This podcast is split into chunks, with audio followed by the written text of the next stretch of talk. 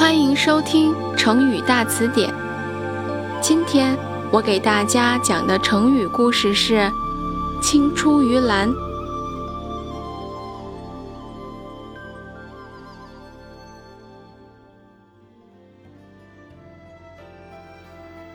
北魏的文人李密学习很用功，在文学博士孔凡门下做学生，勤奋刻苦。虚心好学，提高的很快。几年后，李密的学问就超过了他的老师孔凡。孔凡反过来向李密求教。同学们都作歌：“青城蓝，蓝谢青，诗何长，在明经。”好啦，今天的成语故事就讲到这里啦。有更多想听的成语故事，记得留言告诉我哦。